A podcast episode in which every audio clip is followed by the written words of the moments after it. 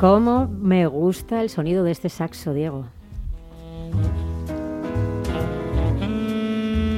Un sonido fantástico para hacer un nuevo viaje, esos viajes que esta temporada hemos iniciado, esos viajes con sabor.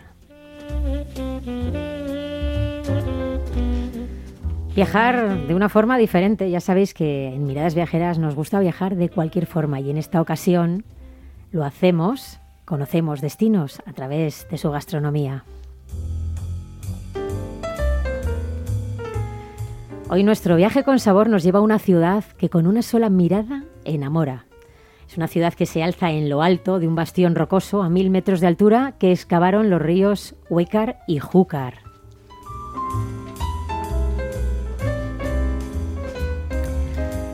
Es una ciudad fascinante, es una ciudad mágica cuyo casco histórico se despliega como, como por arte de magia al borde de paredes rocosas en plena serranía. La catedral, las casas colgadas y sus calles empedradas son absolutamente fascinantes.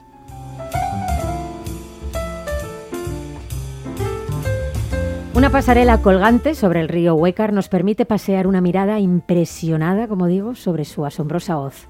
A un lado, Vemos el parador, al otro las casas colgadas, encaramadas a la cornisa rocosa y por debajo la naturaleza sosteniéndolo todo en un equilibrio absolutamente perfecto.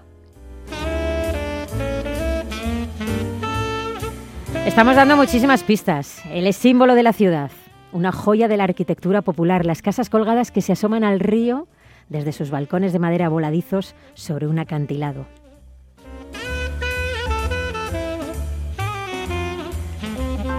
La actividad ganadera de la zona proporciona una abundancia de platos cárnicos y lácteos como el queso manchego y otro producto típico conquense, por ejemplo, de la comarca de la Alcarria, la miel. Son platos elaborados por pastores, arrieros y cazadores, hombres que se enfrentan a un clima a un clima duro y que marcan la tradición gastronómica de una zona en la que se pasa del calor al frío casi sin hacer escalas. Morteruelo, ajo arriero o atascaburra son los platos más típicos de la provincia de Cuenca, aunque también podemos encontrar zarajos, gazpacho, caldereta, migas, potajes y elaboraciones con caza mayor como venado y jabalí. También, también hay elaboraciones con trucha y bacalao obtenidos de los propios ríos que rodean la ciudad. Pero si ya nos adentramos en la ciudad y vamos paseando, por ejemplo, por la calle de San Francisco, que está repleta de bares donde probar platos típicos de la tierra, podemos conocer también a sus gentes. Y si seguimos brujuleando por las calles, en la calle Colón nos encontramos con el restaurante Trivio, en el que podemos degustar una cocina muy, muy especial. En la cocina del restaurante Trivio se recuperan, se reinterpretan y se actualizan la esencia de los productos, las técnicas y los sabores autóctonos en una cocina tradicional y de sabores que ha avanzado hacia un futuro. Sus croquetas ganadoras del concurso al mejor croqueta del mundo en Madrid Fusión 2016 son imprescindibles. Estas no os las podéis perder. Trivio es el proyecto personal de Jesús Segura, cocinero revelación de Madrid Fusión 2012. En el año 2018 Jesús y su equipo consiguieron su primera estrella Michelin para Trivio y en 2019 el primer Sol Repsol. Jesús Segura, le tenemos con nosotros. Muy buenos, muy buenos días. Muy buenos días, ¿qué tal? Oye Jesús, nos dicen que has sido siempre un gran inconformista y que precisamente eso fue lo que te llevó o lo que ha ayudado a situarte donde estás ahora mismo y encontrar en la gastronomía tu camino. Pues bueno, siempre, me he cuestionado mucho las cosas, ¿no? Y quizás eso ha hecho que haya pasado por, por más de 36 restaurantes para, para aprender y formar mi propio concepto de lo que es la gastronomía y pues hacer como bandera el lema de que lo único permanente es el cambio. Has pasado por más de 36 restaurantes, se dice pronto, ¿eh? Sí, sí, sí, 36 restaurantes y bueno, tengo 43 años. Así que el delipro fue importante. Oye Jesús, en tus comienzos, eh, tu propuesta gastronómica la construiste en base a lo que llamabas la cocina de secano, con los fermentados y los escabeches como ejes permanentes, pero sin embargo ahora has evolucionado hacia algo que llamas cocina del entorno. Sí, bueno, empezamos con la cocina del secano, que era las la recuperaciones de interpretación de, cereales y bueno, todo lo que teníamos alrededor de leguminosas.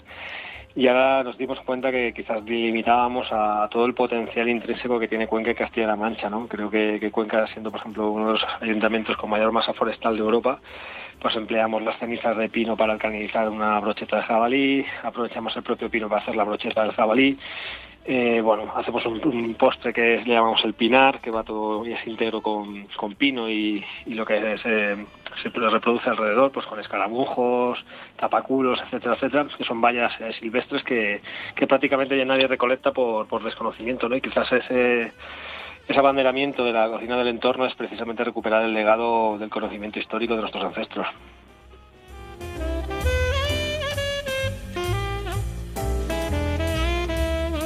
Oye Jesús, ¿cómo surge tu pasión por la cocina? Pues surge por, por necesidad, porque yo trabajaba de albañil, bueno, he hecho muchas cosas en mi vida, aparte de pasar por tantos restaurantes. O sea que sí es verdad que eras un, un culo inquieto, ¿no? sí, sí, he hecho, bueno, he aprendido de carpintero, he, hecho, he trabajado de fregaplatos, camarero, vendedor de ropa y, bueno, pues uno de los veranos trabajando de albañil, mi madre me dejaba tapes para, pues para una semana y siempre he sido un tío, aparte de cocinar, me ha gustado comer, ¿no? Es un tío, glotón y me daban los tapes, los tapes pues tres días y había que empezar a cocinar porque tirar de latilla la primera semana tiene gracia, las dos semanas estar de las latillas ya un poquito cansado, ¿no? Entonces empecé a cocinar y vi que se me daba bien. Y bueno, pues luego ya estudié cocina y pasé pues eso por, por 36 restaurantes, siendo el primero anecdóticamente Casas Colgadas, que es donde en próximas fechas pues vamos a volver a iniciar la actividad.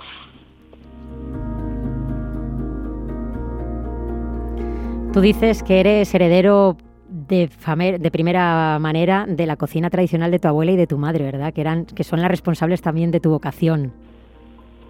Sí, bueno, yo creo que sin tradición no, no puede haber vanguardia, no podemos hacer eh, cocina moderna, ¿no? Eh, yo, uno de los principales eh, bastiones que hacemos es esa recuperación de, los recuerdos gustativos de mi infancia, ¿no? Yo he pasado muchos veranos en, en Huélamo y algunos en Tragacete, que son los pueblos natales de mis padres, y se basa mucho el recuerdo gustativo y, sobre todo las costumbres, ¿no? Cuando salíamos de pequeño a la fresca, que los mayores te, tocó, te, contaban las historias y, ahí se aprendía mucho, ¿no? De, su legado, de, cómo de cómo vivían la vida. Oye Jesús, y de repente después de un montón de años o de esos 33 restaurantes, influidos por, aparte de por, por eso que nos contabas tú, ¿no? Tu madre y tu abuela, también eh, tú dices que, estás muy influenciado por, por el valenciano Richard Camarena. De repente un día te plantas, decides que, que, quieres hacer tus propias creaciones, que quieres hacer tus propios platos, que quieres dejar de ser el segundo, que te quieres convertir en artista y te lanzas a la aventura. Sí, bueno, fue, fue anecdótico, pues tras una, una estancia con, con Mano de la Osa en, en donde también conseguimos una estrella Michelin y revelación en 2012. Y bueno, eh, finaliza mi, etapa allí y, bueno, creo que es el momento en el que me planteo qué hacer con, con mi vida y que, cuál es el devenir de, de mi futuro. Y me planteo seriamente pues montar un restaurante y busco dos socios y ahí montamos Trivio, de ahí el nombre, ¿no? El número 3, que, que, tanta, tanta magia tiene la numerología. ¿Cómo que es, qué es esto de que tiene tanta magia? ¿Por qué para ti es tan importante el número 3? Bueno, pues somos tres socios. El espacio Trivio tiene tres, tres eh, conceptos, que es la barra, el bistro y el gastronómico. El número de teléfono del restaurante es eh, múltiplo de tres, el fin de la empresa es múltiplo de tres. Como que el tres siempre nos ha perseguido y de ahí el, de el nombre de Trivio, que es de Cambro. Y lo que nos decías, ¿no? Que Trivio significa camino que se bifurca en tres o punto en el que tres caminos confluyen. Eso es, y bueno, pues, pues, construyeron tres caminos que son mis socios y yo, y, bueno, creo que iniciamos un proyecto muy, Fantástico. Un proyecto maravilloso. Sí, bueno, la verdad que estamos contentos.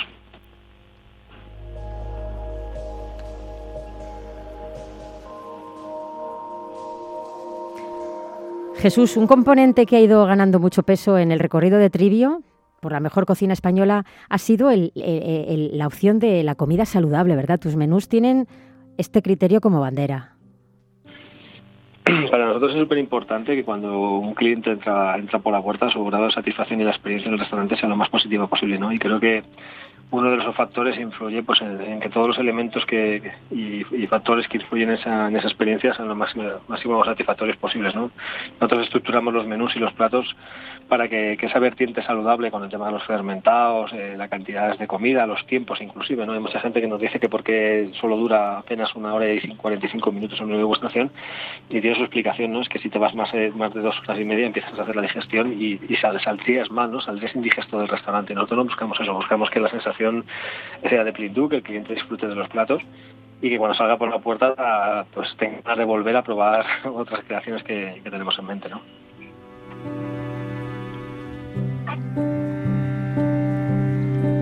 Jesús, tus propuestas gastronómicas son siempre muy atrevidas, pero siempre están basadas en productos de la tierra, en los recetarios, y tienes como base siempre, siempre la cocina tradicional, ¿verdad? Para nosotros la, cocina tradicional es la base de cualquier elaboración, ¿no? Creo que, que sin, como he dicho antes, ¿no? sin tradición no hay más guardia. Y máxime la búsqueda de, esos productos, eh, esos productos, esos productos eh, de kilómetro cero que nos hacen eh, pues generar sobre economía circular que tanto está en boga ahora y que quizás nos hace pues permitir generar economía y fijar puestos de trabajo en, en zonas rurales, ¿no?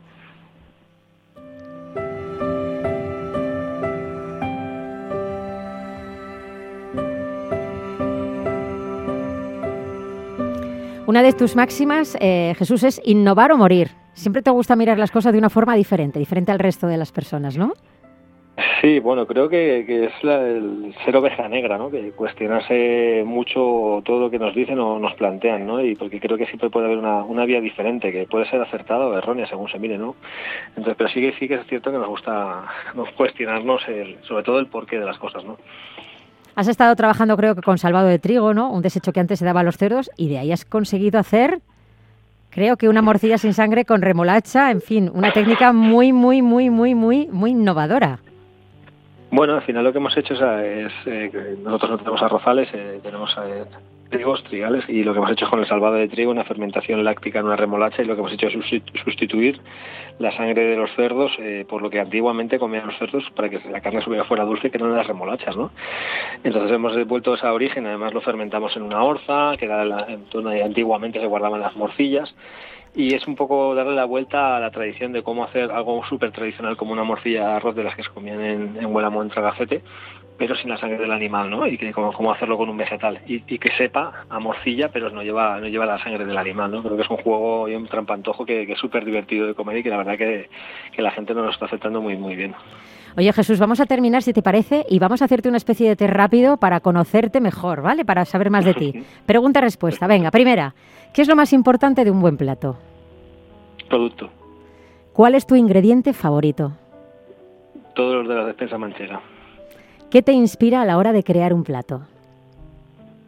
Recuerdos gustativos de la infancia. Mira, ¿cuál es el primer recuerdo que tienes de un plato que te hizo soñar? Las migas ruleras de mi abuela. Qué bien. Oye, ¿quién ha influido en tu estilo o filosofía de cocina? Eh, ante todo Ricard Camarena, Manolo de la Osa, Rodrigo de la Calle, Quique da Costa y bueno, es que la rocetera, pero vamos, básicamente los, principales mentores han sido estos que acabo de comentar, ¿no? Oye Jesús, ¿y de cuál de tus platos te sientes más orgulloso? Pues de todos y de cada uno de ellos, porque la verdad que todos, todos tienen, son pequeños bebés que, van haciendo y van viendo la luz y, y, creo que cualquier creación que hemos hecho durante estos seis años en el restaurante merece ser puesta en un altar, ¿no? ¿Cuál es tu plato favorito? Bueno, pues creo que uno de los platos favoritos que tengo en el restaurante son los callos vegetales. ¿Y cuál fue tu primera receta? Mi primera receta, pues una de las primeras recetas que hice hace muchísimos años fue un flan blanco, que era un postre. ¿Carne o pescado? Eh, depende del momento. y la última, ¿qué es lo que más te gusta de tu profesión?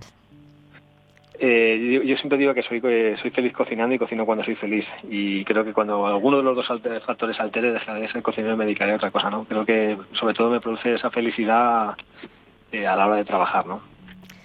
Jesús Segura, chef del restaurante Trivio, enhorabuena por esa estrella Michelin, enhorabuena por ese primer sol Repsol. Muchísimas gracias por estar con nosotros. Te seguiremos, te seguiremos. muchísimas gracias.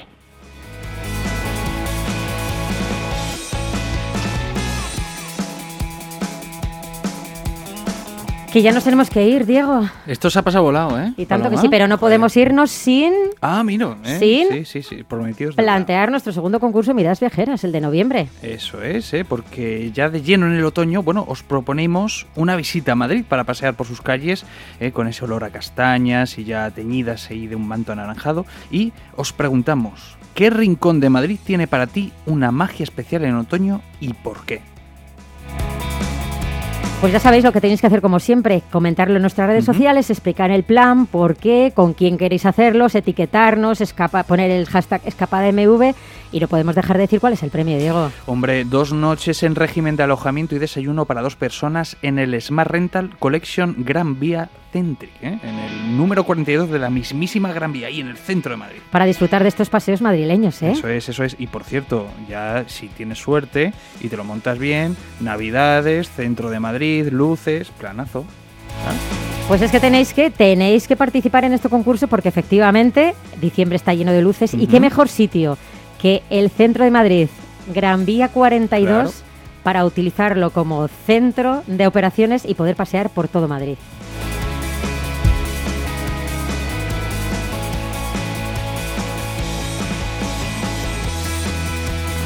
Hasta aquí Miradas Viajeras, un sábado maravilloso, un sábado que hemos estado con vosotros. Volveremos el próximo sábado. Os esperamos a todos nuestros seguidores en nuestras redes sociales. Ha sido un placer. Muchas gracias, Diego. Un placer a vosotros, como siempre. Como siempre, aquí estamos. La semana que viene más y mejor. Más y mejor.